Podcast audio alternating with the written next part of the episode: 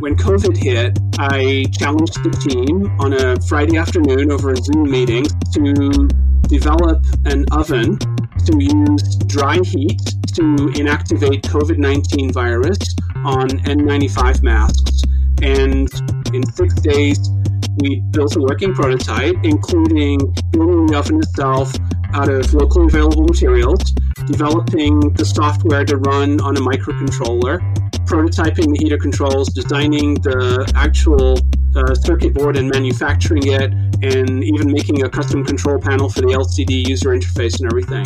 You know, it, it, it just felt like, have you heard the expression, you've been training your whole life for this moment? Well, it, it, it, really, it really felt like that.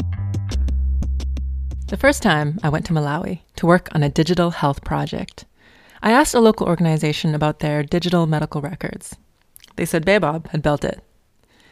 We went and talked to the Ministry of Health about how our data could fit into their existing information systems.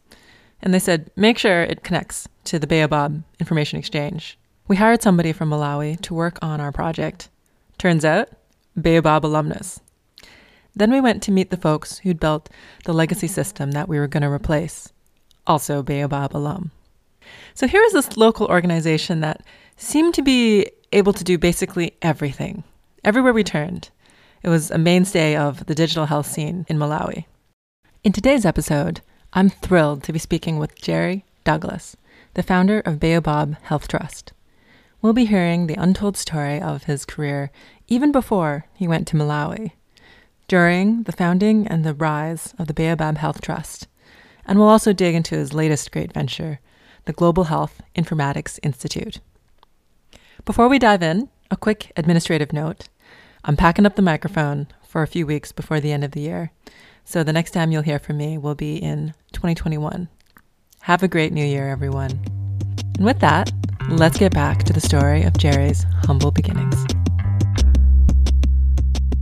Yeah, so I actually was born in England and and um, did all my my high school in England.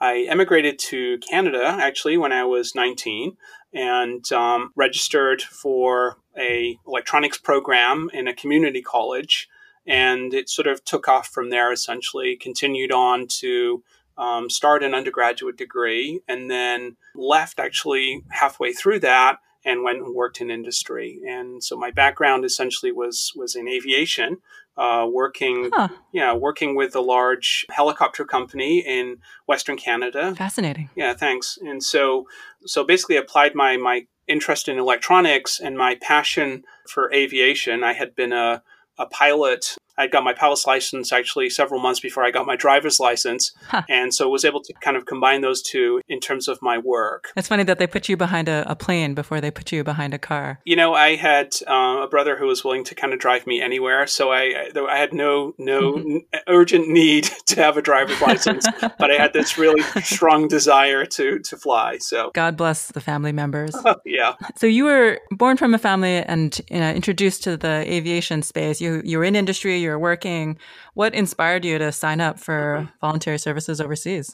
Right. So, so I worked for about six years in the aviation industry, and um, I decided that it wasn't really a career path I wanted to continue in. As much as I loved it, I started to get interested more in computers and computer science, and so. At the age of 31, I, I quit my job in avionics and I went back and, and finished off my, my computer science degree. And then that's awesome. Yeah. And I, I just thought it would be really interesting to do an overseas experience. So I, I signed up for VSO. Then I was offered a position in West Africa, in Guinea Bissau, and I was getting ready to go to Portugal for, for Portuguese training. And, and then they told me that that opportunity was no longer available. And then I was offered the, the Malawi uh, position you know, at the time, I honestly had never heard of Malawi, and so so you know, got the got the um, the the maps out, had a quick look, and then um, the rest is history. Pretty much, yeah. That's wild. I imagine. I mean, things could have turned out so differently had you ended up randomly in, in Guinea-Bissau. It's funny how how life has a way of working out. Very much so. So you know, you're in you're in Malawi. You're doing some work. At some point in my mental model, like a few years later, this organization appeared. Uh, what are the the gaps in the middle? What are some of the first steps uh, in which it started to bring together? So when I left Malawi in '97, Uh, I didn't return to Canada. I returned to the U.S., which was is where my wife is from, and didn't have any legitimate immigration status at the time. We weren't married at the time, so I got a student visa and I started a master's degree and started googling around. Well, was Google even around then? I don't know. Started looking on the internet for um, yeah. Started looking on the internet. So this was ninety seven, right? Looking for um, you know anything related to health and and computers and discovered this field of medical informatics so hmm. so and it turned out that the university of pittsburgh had a, a strong informatics program and so i was able to to essentially join um, a master's in information science program do, and do an area of concentration in medical informatics and that's kind of where it all started for me to sort of sit in class and think about everything I was learning in the context of the problems I had seen in Malawi. And so, hmm. you know, I would I would come home every day and and and tell my wife over dinner, "Hey, what do you think about this? You know, what do you think about uh, trying these these different ideas?" And so it was it was really sort of a concept initially when I would think about the the problems in the concept in the context of these informatics tools that we were learning about. And then hmm. and then that essentially progressed into a PhD. And I think after the first year of the PhD, my wife and I decided we would take a trip back to Malawi. So that would have been the first time in three years. Hmm. And they really pulled you in there. They, they start really, with the master's and sink you with the PhD. I'm telling you, I know. um, but thank thank heavens for scholarships. That's all I can say. so yeah, so so so we went back to Malawi, and um, I think it was probably late two thousand. Is that right? Yeah, and um, and it was great to reconnect with old friends. It was great to kind of see what was going on in the hospital. But mm-hmm. for me, it was like the first time to really sit down with Malawian colleagues and say, you know, I've been learning about this stuff. What do you what do you think about this? Do you think this could work? And um, I, I, ended up uh, basically staying like another three weeks, I think. So my my wife went hmm. back on the regularly scheduled flight that we had. I extended, and in that three week period, I really kind of crystallized this idea of, of what I wanted to do and how I wanted to do it.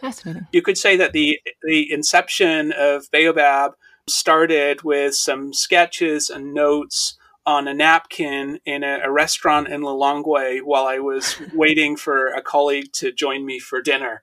And um, I, I, think somewhere in a file, somewhere in a filing cabinet here, I probably still have that napkin. well, bless that colleague for for being late to that dinner. Yeah, who knows how things might have gone differently. Exactly. And I think most people, when they're when they're doing a PhD, you know, like they end up spending most of their time on the PhD. It sounds like you were you, you kicked off this organization. You know, it wasn't just a piece of code somewhere. You kicked off this organization while you were also pursuing your your PhD, which it just sounds like a handful. You know, from what I'm hearing. Yeah, you know, I, I, I ended up taking a leave of absence in order to do this initial pilot work in Malawi in 2001 and hmm. I, I, think that that was that was really helpful. Yeah, you mentioned that so you you had these scholarships, so you were sorted in terms of your individual role and studies and and such. The organization itself, um, how did that? You know, who was the first person that you brought on, or the first project that you brought on? At some point, I imagine you needed to invest a little bit more um, in the organization in order for it to take off. Like, where did that initial investment come from, apart from the the scholarships? Right. So, I mean, the scholarships basically just covered my time. There was no, you know, there were no contribution towards the the projects that we were doing in Malawi. I mean, this was right. Lar- is the nature of scholarships. Yeah. um, you know, I, I I started out with a grant from from DFID, the Department for International Development, um, the branch of the of the British government. Um, the, I guess the the British equivalent to USAID and mm. um, I got a, a, very small grant of I think it was nineteen thousand seven hundred and fifty pounds, which I think at the time came to about twenty seven thousand dollars. And we we oh that's tiny yeah today's standard yeah we we did the per, the first pilot with this, and so the the first pilot. I say we. I mean, I, w- I went to Malawi with with you know three suitcases full of, of equipment and um, spent four months essentially writing software, uh, deploying, testing, rewriting. yeah, and and so so so I mean that was basically kind of like voluntary effort on my part, uh, equipment costs covered, travel costs covered, and just sub- subsidizing the, the rest of it myself. We didn't have any funding for another year, and then we we got a, a, another grant uh, jointly funded by DFID and USAID to kind of expand the work that we had done beyond the, the pilot site, which was really the, the children's department in a, in a large central hospital in, in Lilongwe in the capital. We got it to expand it um, to, to other areas of the hospital. And so there were, mm. there were big funding gaps in the middle. And essentially, we just funded this with our own our own financial resources. Some of it coming from savings, um, some of it just our, our, our checks coming in every month, and then kind of going out again to to to kind of keep this thing going. And yeah. And you know, accrued a pretty large debt. I mean, large is a relative term, but at, at the peak, probably a hundred thousand dollar debt. Wow! Um, to just keep people paid and keep things growing, essentially and eventually, you know, paid that off. But um, but uh, I don't think we would have we would have been able to uh, achieve what we had if we'd have if we'd have depended entirely on, on donor funds that just weren't really there. Yeah, and that, that is a lot of debt for, for one person to carry. So I think you can you can see in that the the risk that you took and the, the heart that you were investing in this effort in order to be able to to put your finances on the line that way. Yeah. But I, I do find in in this social sector that we work, unlike the private sector where you know there is venture capital to get these small things going uh, it's not quite the same you know in the social sector. You need a certain amount of credibility before you're going to get the the DFID grants or the usaid grants. Um, so I'm not, I'm sure you know better than me, but I don't know if there is a better way in those first few years for, for get an organization going, particularly one like Baobab was, which was very much founded in Malawi. Um, I know that was a big part of your your philosophy and approach um, in the creation of the organization. Can you talk about that a little bit more? I think there's yeah. lots of organizations out there, but uh, but I, I really believe Baobab is, is unique in its founding, in the way that it's structured in Malawi. Yeah, thanks. I'd, I'd, like to think it's different. And we certainly started out with a different model. I had seen in my uh, one year working in Malawi as a volunteer back in 1996, 1997, I'd seen many organizations come in and do projects. And um, those projects did not really last beyond the you know the donor funding and, and when the, the outside team had come in and, and kind of given their technical assistance and i really wanted to try the opposite. And I, I really felt that the opposite was to try and build an organization of the people, by the people, and for the people. And this is this is kind of what Baobab uh, was intended to be. And I, I think largely we, we we managed to achieve that. So we we started off very small to launch our initial pilot of a small touchscreen based system in a pediatric department in a in a large central hospital in Lilongwe, and and this was really to test this idea really of could we get non-computer proficient healthcare workers to engage with technology at the point of care at that time when they're they're working with the patient and and really see could we provide these you know this pot of gold at the end of the rainbow right? These these uh, these decision support features that you really only get when you have the, the the healthcare worker and the patient and the technology all working kind of at the same time. And so so this was you know this was the um, the vision as it were and and I think you know as we as we grew, we we sort of plateaued at a point where we were able to kind of demonstrate that, and then you know some something sort of happened, I guess, and and to some degree, I I, I think of monitoring and evaluation as as you know this double-edged sword. So the the benefit of the investment is that it's really reduced this barrier, but the the downside of the investment is that we've we've sort of framed health IT around data collection, and and I don't think that that's where the true the true mm. win is, and and I think we've largely I say we, the community as a whole, and donor investment hmm. has largely focused on um, building electronic tools which are optimized for collecting, monitoring, and evaluation data. And, and I, I, I fundamentally disagree with this, honestly. If you think about um, this idea of giving a healthcare worker a piece of technology to work with, it's, you know, we can do it in a way that is consistent with kind of the values and objectives of healthcare professionals, right? Which is to to do their job and provide healthcare. But what we tend to do is we tend to put a piece of technology on their desk and we ask them to become data entry clerks, right? Well, I, I never, I, I, never met a doctor. so yeah, true. I never met a doctor or a nurse who enjoys doing data entry. And and and, and many of these M&E systems, you know, that we we ask healthcare workers to use are simply cumbersome and time consuming. And so, so I mean, I, I think there's, you know, our philosophy, the Baobab philosophy, which I believe in 110% and i just i think maybe you know the time wasn't right for us and maybe it's still not quite there. But this philosophy is really to think orthogonally right? To to focus not on the data but on the process.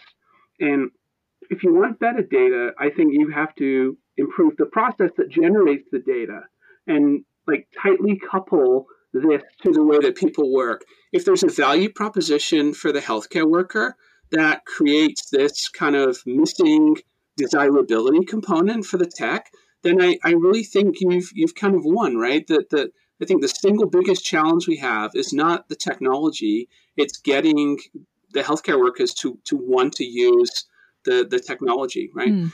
One analogy would be if, if you think about pre cell phones, when, when we're driving from A to B, we used to have these GPSs in our car, these, these four inch displays that we'd stick on the window, and it would be a moving map that shows us where we want to go. And we sort of think of this as a, as a, as a digital job aid. If I'm a driver, I'm driving somewhere, and this is helping me do my job but but cl- clearly mm-hmm. that GPS is collecting a ton of data, right? It knows where you are, when you are, how you got there, um, how fast you drove getting there, if you stopped on the way. There, there, there's a million uh, data points that you can derive from this digital job aid that are separated from these, this process benefit that you, you get. And if you were to ask a uh, you know a commercial driver, what does this tool do? He wouldn't say it's a data collection tool. He would say this helps me achieve my job.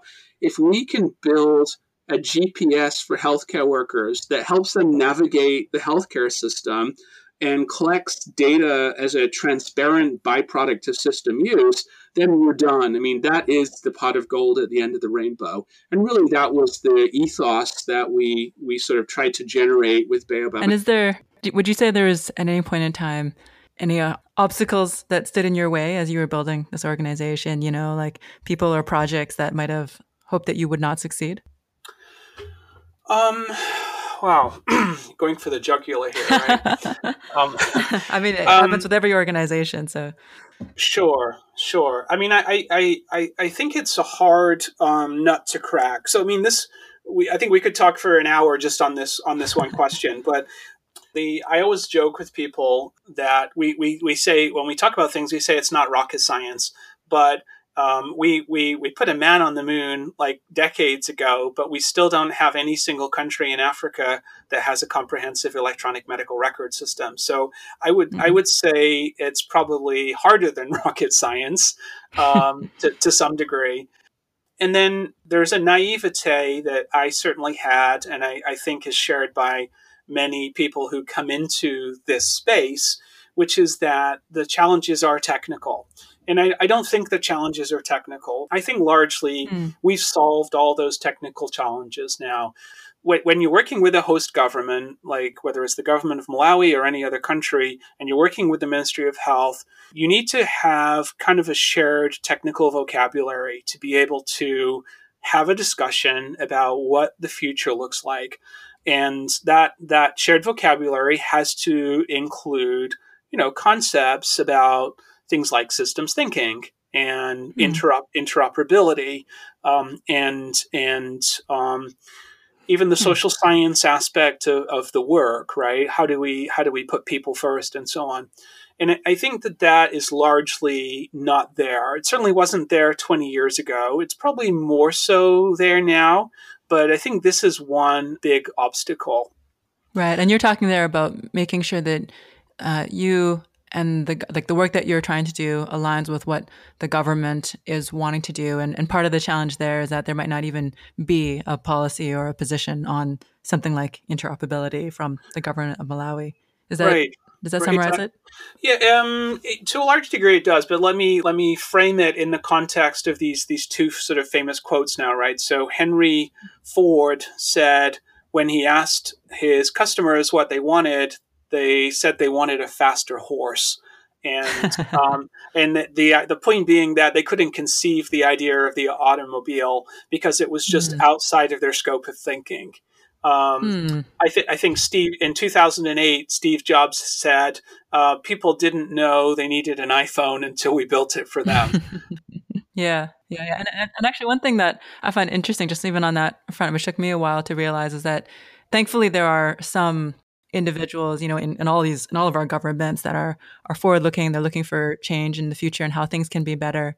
Um, and there's a lot of individuals whose work involves minimizing risk. You know, making sure that the things that function don't fail, and there isn't a big public disaster. You know, the government doesn't take a lot of heat, particularly before an election, uh, and approaching approaching health systems with a with a risk taking versus a risk minimization framework makes a big difference, not just in the technology side, uh, but in general in terms of process change and all these things that we're that we're trying to do um, as we make these systems run better.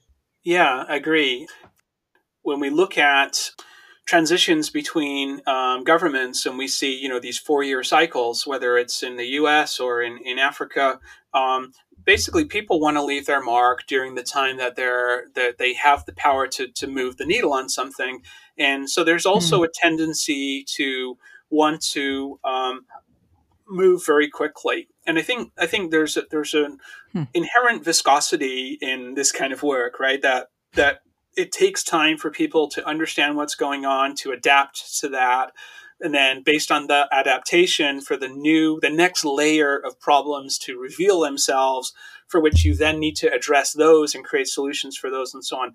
So, mm-hmm. so when you when you try to do something very very quickly, I think you're doomed to fail. And you know, so the the um, the, the the sort of classic analogy when we think about hospital information systems is everybody wants to do what we call the Big Bang implementation, right? They they want yeah. to go from from nothing to a fully computerized hospital in three months or even six months um, hmm. when it, when it takes years, right? It, it, it, it if it's if it's done in a systematic way. So we're fighting that. We're fighting we're fighting donor funding cycles where they say this is a two year grant and you need to achieve this in two years, and we're we're we're fighting you know this um, desire to invest in things that will have a short term return on investment. When what we really need is things that have a long term return on investment, like infrastructure we need to build infrastructure. And when mm. we when we you know try, I remember a conversation with um, with a, a, senior person in the planning department at the Ministry of Health and Population back in 2002, where I said, you know, Malawi needs uh, patient identifiers. We cannot do continuity of care if we don't have patient identifiers, and you know that that was a problem that they said this is too big for us to tackle. We can't tackle that when I went to donors, donors basically said, you know what, we fund HIV, we fund TB, we fund malaria, we don't fund infrastructure. Well, That's maybe ridiculous. maybe they should, right? And and you know, I maybe I, they I, should. I really tried to make the case to say, um, you want to fund HIV. Well, how, how do you expect to have continuity of care for your HIV patients if we can't uniquely identify them, right? So, you know, maybe a fraction of the HIV budget and a fraction of the TB budget and a fraction of the malaria budget needs to go into funding infrastructure. And I appreciate you putting that out there as a as a call to action. You know, the idea of investing in infrastructure it just makes it makes so much sense. You know, because it's one of those things that lifts up all the different technology or, or health interventions out there. How did you make it work for Baobab? You know, you're working against these cycles, uh, but Baobab has been around for many years. Uh, how did you overcome uh, the challenge of the funding cycles? Good question. Um, you know, largely funding for Baobab. I think Baobab has had in the 20 years about 40 something million dollars of funding over 20 years and wow. 30 30 something 32 34 million has come from the US Centers for Disease Control and Prevention uh, hmm. lar- largely to address the you know the, the, the monitoring and evaluation challenge around HIV care and treatment and so to a large degree, Baobab, you know, from 2007 onward, had a pretty sustained stream of funding coming from from CDC, essentially. That's great. One of the other things I wanted to highlight about Baobab Health Trust in particular, which I always found fascinating, is that I have the sense the organization is a bit more proficient with hardware than many of the organizations in the space. Um, I, I, think many of our listeners know of the innovative work you've done with touchscreens. Uh, what, right. does he, what does he think about the organization that makes it able to experiment in a space that I think many of the other folks that we've spoken to have not been able to? Yeah. My interest in um, electronics and uh, communications and software and mechanical engineering and just science in general was cr- sort of created this learning environment within Baobab, even when we were a very small team. And we, we just kind of perpetuated that. The desire to keep costs low. And it wasn't just a desire, I mean, it was a reality. We had very little funding. Mm. And you know, I, I, think I kept eBay in business basically because um, you know we, we we literally did. You know, we you, you, you know what, what innovation is like, right? You don't have one good idea, try it and it works. You you you get Gosh. it on the on the yeah the tenth or the twentieth try. And so, what touchscreen computer do we want to use? What thermal label printer do we want to use? I mean, you can't go out and buy new parts and say, well, that didn't work, you know. So just buying stuff on eBay, trying it, reselling it if we didn't need it. If eBay hadn't been there, I'm not sure we could have done what we did, honestly. And so mm. with the with the touchscreens, I mean, this was really part of my core philosophy that I really wanted to I really wanted to adhere to this idea of doctor plus computer greater than doctor alone. And so so what that mm. meant is that the, the doctor has to have the computer, right? You can't give the computer to the clerk and expect the doctor to benefit from that. So it's really this point of care approach that we talk about, where the technology, the patient, and the doctor are all in the room at the same time, and the doctor is using the technology. And hmm. so, so I was just averse to having a mouse and keyboard in there. I felt like this is not going to work when the majority of health providers have literally never used a computer before back back in 2000 right and mm. um, it just seemed like touchscreen was was the easiest way to go. Touchscreen makes so much sense to me for someone who is not already familiar with a computer. You know if you've if if I'd, I'd love to share with our audience you know the the videos of Xerox PARC when they first tried out mouses and you know how these users would tick the mouse on the screen and they would you know like hold them in their hands and wave them about and it was it is actually crazy and unintuitive the way that mice and keyboards work um, and I've seen the videos of just how how fast and how efficient uh, users have been of the the Baobab Health Trust system. Um, so maybe we don't have, maybe it doesn't make sense to have some fancy new hardware solution for 99% of the challenges that we face. But, but that particular intervention has made a big difference in terms of the the speed of data entry and the quality of data capture um, in the health systems I'm familiar with. You know, the the touchscreen also is it's just another sort of component in this idea of creating an information appliance. So I, I, don't know if you're familiar with the work of Donald Norman. Um, he wrote a book called The hmm. Invisible Computer. The, the and the premise is that the computer is successful when it disappears, right? When it's no longer perceived to be a computer, right? So the the mm. the, the idea is that the the laptop and the desktop are uh, computers are a jack of all trades but master of none. So if you wanted to say, well, what what hardware do I need to play video games on really really well? You'd create an Xbox, right? If you wanted a device that you could, you know, a computer that you could use to talk to people, you'd create an iPhone. And so all these derivative products are really appliances um, where the parent really is just the you know the computer, uh, the the desktop or, or, laptop computer.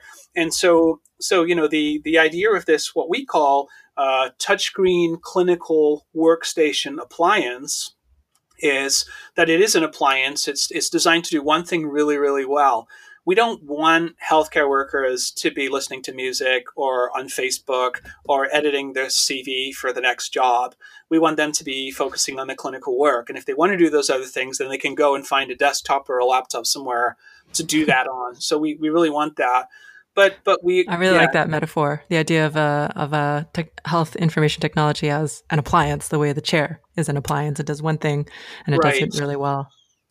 Right. Charlie Safran conceived this idea of the clinical workstation, a dedicated computer, back in the 90s that would just be used for clinical purposes. And we just augmented that essentially by throwing a touchscreen on it and, and making it kind of an appliance computer. And so you know, part nice. part part part of the the appliance idea is really this idea that we want this device to be inexpensive. So why pay for parts you don't need? Why pay for a huge screen? Why pay for speakers? Why pay for a CD-ROM? Um, we want it to be super low power because we know it's going to run in sites that have uh, frequent power outages, so they're going to need to have a power backup, and we want it to last as long as it can. Um, power also costs money; someone has to pay for it, right? So let's keep it uh, cheap. And we, we want to have um, a device that has a low total cost of ownership. So, not just the initial investment cost. So, so what are some of these other costs that come in? Well, they're, they're maintenance and repair costs to replace a keyboard when it when someone spilled their coffee in it or replace a mouse because it's just full of dirt, or replace a, a hard drive because it failed, or replace a power supply because the fan got so full of dust that it literally stopped spinning and the power supply overheated, right? So, so there's a lot of engineering concepts that go into this idea of an appliance that turns it into a largely solid state device. Hmm. And and I like it there that you're you're thinking about all the different factors of usage down to power consumption. Power consumption is something that is, is so often overlooked. People are like, okay, well, we'll get a solar panel later in the project, um, whereas you're measuring that and you're optimizing that even in the in the early stages of your intervention. Jerry, we're running a little bit low on time. I'm going to ask you two more questions, sure. uh, and then we'll switch over to the the rapid fire um, section. My my first question for you is if you if you had a time machine and you could go back and change one thing related to your work in health IT, what do you think it would be? um, yeah, so I, I, can say around uh, 2008, 2009, when we we started building and scaling out the uh, electronic medical record system for for uh, the Ministry of Health in Malawi, particularly around HIV care and treatment we we really kind of followed um, the guidance that we were given from the Ministry of Health in terms of what they wanted the system to do, and ultimately they wanted the system to create a set of reports, what they call quarterly cohort reports, that would be used to assess, you know, to, to monitor and evaluate essentially the success of the program. And we we followed kind of along those lines and um, and produced kind of what they wanted, what they asked us to do.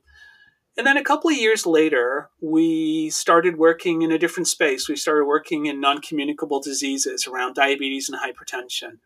And we, we started to build a similar system and, and realized that we couldn't easily kind of modify what we had previously done. We started sort of from scratch again. And, and, and, and then a year after that, we started working in in uh, antenatal care, and we realized that we were reinventing the wheel again. That we hadn't built hmm. something that was extensible to a large degree. And when we when we sort of look back retrospectively, I think for me at least, I realized that I hadn't really kind of asked the right questions. I, had been I'd been told that we needed these hmm. cohort reports, but I didn't understand why. I didn't understand what they used the cohort reports for. And so once I once I understood that you know they did supply chain based on you know how many patients they have on specific regimens, they'll decide how many boxes of medicine for of each regimen to to order, and um, and and yeah, I sort of came to the conclusion essentially that you know, we had taken this vertical approach that we we picked a disease and we we sort of built a piece of software that worked well for that disease.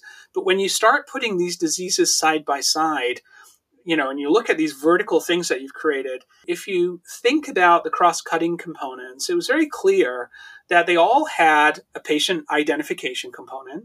They all mm. had something around lab, you know, whether it's a CD4 test or viral load for HIV. Um, uh, you know, in TB, there's tests in in uh, you know blood glucose uh, tests for diabetes and hypertension, things like this. Mm-hmm. And and they all had a prescribing component, right? You, you need to prescribe the antiretrovirals. You need to prescribe the, the diabetes and hypertension medications. Antenatal uh, mothers are expecting they need a certain, you know, uh, three pack of certain vitamins or something like this. And and really, I sort of had this epiphany that we did it wrong. We we we should have gone that extra mile to really understand the sort of broader uh, cross-cutting elements. And I, I, think if we had, if I could go back to 2007 now, and and sort of have a do-over, we should have we should have built um, a basically national um, laboratory information system. We should have built electronic prescribing and dispensing systems that weren't limited to HIV specifically, but were generalizable. And and I'm, I'm happy to say the one thing we did right was that we did have this standardized national patient ID approach, which we'd started in 2001 and been able mm. to hmm. gradually kind of build on as we went. If I could go back to 2008, this is what we would do. And I, I had this epiphany in 2015, and, and that literally changed the direction for me. So I all have really worked on since 2015 is lab and pharmacy. That's that's fascinating and I think that's really important for you to share that. You know, there's something about having worked in all those different systems and understanding the nuts and bolts of of what you have built that can derive that kind of insight. Uh, and maybe it's something that other other listeners to this podcast might might draw inspiration from, particularly when we talk about one-off applications versus more reusable, more scalable, more cost-effective components for a health system. That's fascinating. The last question I had for you, Jerry, was I know that uh, you've in in the years uh, since you know you founded and created Baobab, um, you've taken a step back uh, from Baobab and have taken on a variety of different ventures. Uh, the one I'm most familiar with is the Global Health Informatics Institute. Could you talk a bit about the Global Health Informatics Institute? Uh, you know, what is it from Baobab that might have inspired it, and if there's any way in which you hope that this institute is does better even than uh, your work with Baobab? Yeah, thanks. Um, I guess it was around 2016. I started to see what I perceived to be a growing gap between some donors and the Ministry of Health in Malawi.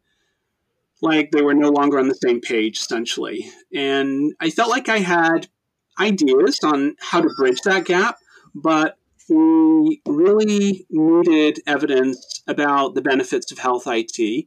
And you know, evidence that would help guide decisions about investments. And frankly, we, we really didn't have it.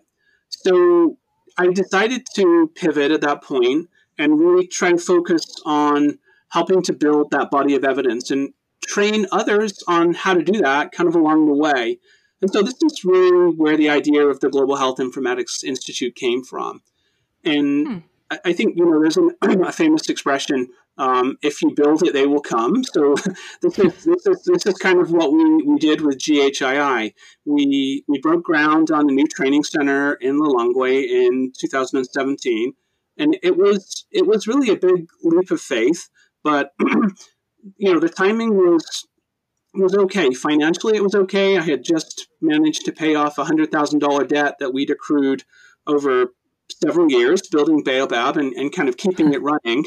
And I, you know, I hadn't really anticipated what the true cost of building the training center was going to be. It, it came in just over two hundred and fifty thousand wow. dollars, and and and you know, even pouring my paycheck in every month, we still ended up with a hundred thousand dollar debt with the bank. So back to back to a hundred thousand dollar debt again.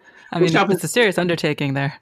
Yeah, it, exactly. And so we're gradually paying this off slowly, but you know, that said, I, I feel like this this personal investment has really been worthwhile. I feel like we've moved the needle um, more in the past couple of years than I had managed to do in the in the 10 years before that and and, and when you talk about the the informatics institute do you see its mission as as primarily one of training and capacity building, or is it focused on on research and identifying some of those gaps that you talked about, or is it both? Well, I would say when we first started out, it was really focusing on the the research and capacity building component, but it's it's kind of really gone beyond that. So so we have basically this hmm. innovation culture with within our team that makes you want to really get out of bed every morning and be part of something truly important. We've, we've created awesome. this yeah we've created this this product development culture and really all the tools that you need to take a concept from a sketch on the whiteboard to a working prototype in in just a matter of days. Let, let, let, let me give you an example. When when when COVID hit I challenged the team on a Friday afternoon over a Zoom meeting, since I was back in the States at that point, to mm-hmm. develop an oven to use dry heat to inactivate COVID 19 virus on N95 masks. And huh. in just wow. six days, yeah, I mean, this was a, this was a really, you know, this was a whole new area for us, but we, we had those skills. And in six days, we built a working prototype, including yeah, including like building the oven itself out of locally available materials, developing the software to run on a microcontroller, prototyping the heater controls, designing the actual uh, circuit board and manufacturing it, and and even making a custom control panel for the LCD user interface and everything. So, wow. you know, it, it, it, just felt like, have you heard the expression, you've been training your whole life for this moment? Well, it, it, it really, it really felt like that. It was super yeah. rewarding, yeah, to see and, this and I have to imagine, team. I have to imagine a bit of that uh, that innovators banter, that ability to like get in the hardware and figure out how to do something that hasn't happened before, draws from your past experience. You know, you've you've been there before, you've done this, and now you can share that with the the the team of people that you're training up, that you're that you're building the capacity of in Malawi.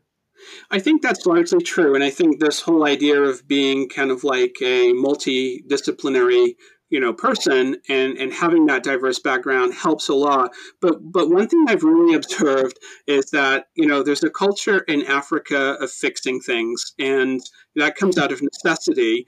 But you know we, we have an amazing team honestly. We have we have one person who works with us. We call him the bush mechanic because he can literally fix anything. And you know he will lay awake at night trying to figure out how to you know uh, fix something and the next day he he's kind of got it working so i mean it's, huh. it's it's sort of like this this um, critical mass of bringing together you know african ingenuity um, resources and vision that i think is, is is makes it just gives us a great feeling that we're moving in the right direction essentially Nice. And, and I like how you're talking about that aspect of, of problem solving and how it gives this team of people an edge. You know, it's, it's definitely true for, for my community in Canada. If, if something breaks, you kind of wonder, okay, who do I call? Who do I pay to fix it? It's never, you know, right. let's, let's get in there and like see what's going on in there. Anything else that you wanted to add, Jerry? Just in terms of GHII, you know, GHII has really evolved beyond informatics to really developing solutions at the intersection of science, engineering, and global health. I mean, that's what it says on our website, and that's kind of what we do. And certainly, mm-hmm. informatics is a big part of that, but we're increasingly tackling a much wider variety of problems. And, and we, we call these service learning problems because we're essentially providing a service to the Malawi Ministry of Health to tackle important problems in, in healthcare in Malawi. But at the same time, we're giving young graduate interns opportunities to get that kind of much needed experience they need for their CV. You know, they're fresh mm-hmm. out of mm-hmm. college and it's really hard to get a job. Um, mm-hmm. So you can you can see examples of these service learning projects on the on the GHII website, and I, I, I really feel like this is a win-win in terms of aid and development. We're, we're currently poised to launch our first social enterprise in 2021, and I oh, really? really? hope yeah I really hope this will be the first of many. So we'll see how what it goes. It? You, you um, need to give us a bit of a preview, Jerry. no, you have to wait and see. no, I'm, just, ah, I'm, I'm, just, kidding. That's the next okay. interview. No, I'll tell you. So, so we had um, several months ago, you know, spurred by the COVID pandemic, we had launched a website called OpenO2.org. And mm. really, the idea behind OpenO2 is to democratize the maintenance and potentially even manufacturing of oxygen concentrators, these medical devices that are used to essentially remove nitrogen from room air, giving you almost pure oxygen. And, and as much as you know, COVID patients need this, the, developing world really needs this. Pneumonia is one of the leading causes of death in, in under five children in, in Africa, in the developing world, I guess and uh, oxygen is a, is a key treatment for that. So so OpenO2 Mobile is, is essentially we're going on the road and and um, we put the small team together. We're buying a, a, Toyota Coaster minibus that we're converting into a mobile workshop, and we plan to tour all the health facilities in Malawi. There's roughly 100 that um, use oxygen concentrators. So it's really kind of like a uh, maintenance and repair program. Uh, we come to you kind of thing. That's awesome. That's great. And and I imagine it's the kind of expertise that's quite hard to find, particularly in, in all those different hospitals, because many of them are, are very rural. Um, so having having an organization that will will come to you and will provide this pretty complex technical repair service sounds like one that it will be really important both for the pandemic response and also, as you mentioned, for for pneumonia, which Malawi is is dealing with every day. Yeah, absolutely. And I, think a secondary component is that, you know, we carry spares with us, and some of the spares we even make ourselves in our own, you know, uh, fabrication lab at GHII. So there, there's sort of many facets to this that sort of bring it together to be what I hope to be a successful um, social enterprise. Awesome, Jerry. I think we could do a, a, whole other episode on the ins and outs of a of an oxygen concentrator startup uh, organization, but we'll leave that for another time. That's fascinating. We're going to move on to just a few final questions as part of our, our rapid fire session.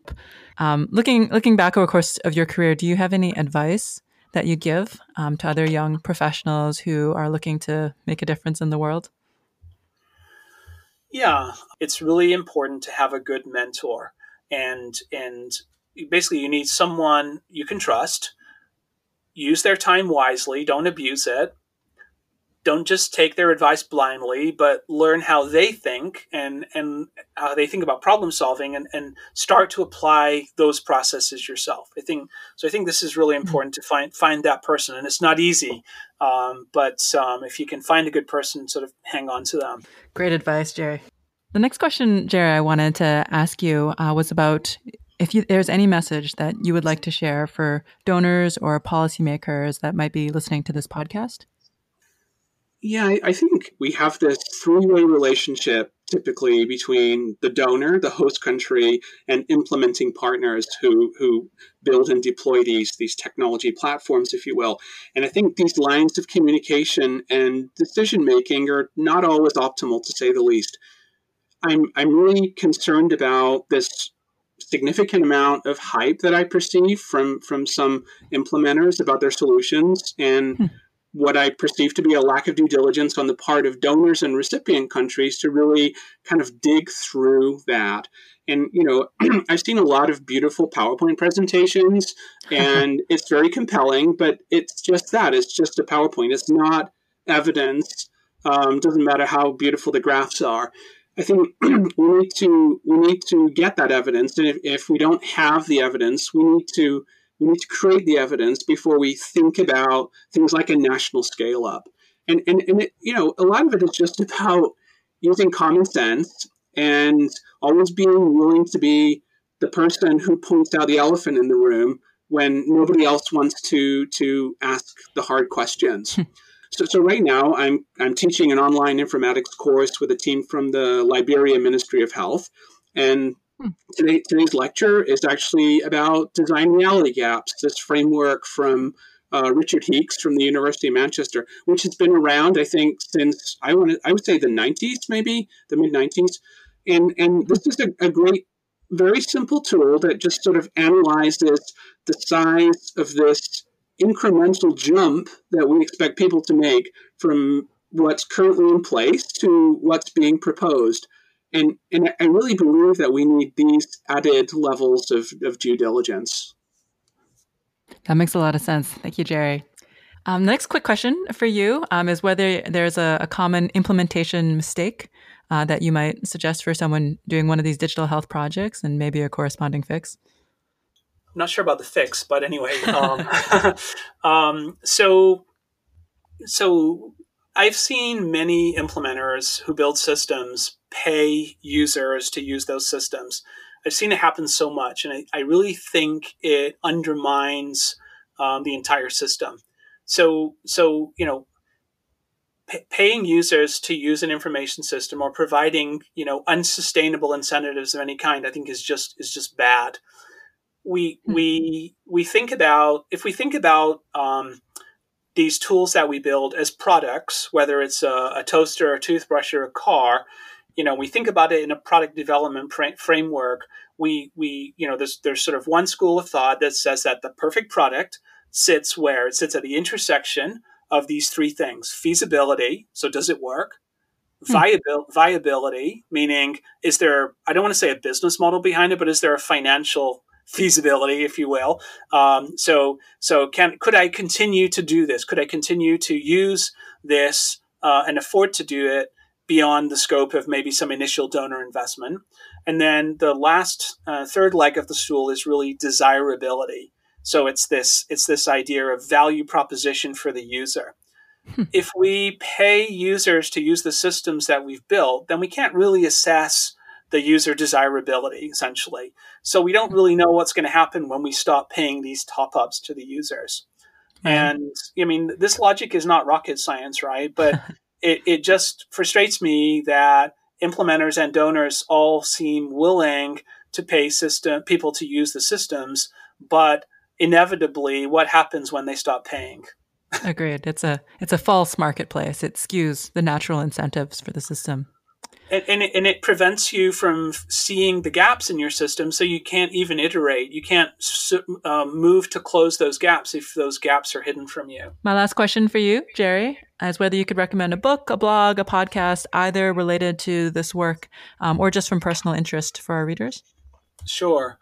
Um, so i think a book that everyone who works in development needs to read is called geek heresy by kentaro toyama and you know, he, he basically talks about this idea that many many technology solutions are sort of ill-conceived. So his book kind of unpacks these series of problems over the past 10 years where people have deployed systems with certain expectations, but they haven't really met those expectations. I think the main premise of his book is really just to say that technology cannot fix problems. It just amplifies the intent of the people using the technology. So I, w- I would highly recommend that book. I, I, don't I don't read a lot, but I, I listen to audiobooks. So um, I, I listen to that on audio. And then another book that I listened to about a year ago is the story of the Wright brothers, and it's so inspiring. Maybe partly because I have a background in aviation, but mostly because it's just this great example of innovation. Try, fail, try again, fail. Use your data to come up with new ideas, right? And um, we we need to create this kind of learning environment in the developing world to foster this ethos. I'll have to give that book a read. Thanks so much, Jerry, for taking the time to chat with us today. I really appreciate it. If anyone in our audience wants to find out more about you or your work, is there anywhere in particular that you'd invite them to find out more? They can go to ghii.org and see what we're doing at the Global Health Informatics Institute. Thanks for listening, everyone. If you enjoyed today's episode, you can find out more information by downloading our show notes on the website at aidevolved.com. That's also where you can subscribe to the newsletter so that you get notified immediately when new episodes come out. Stay safe. Have a great new year, everyone. I'll see you in 2021.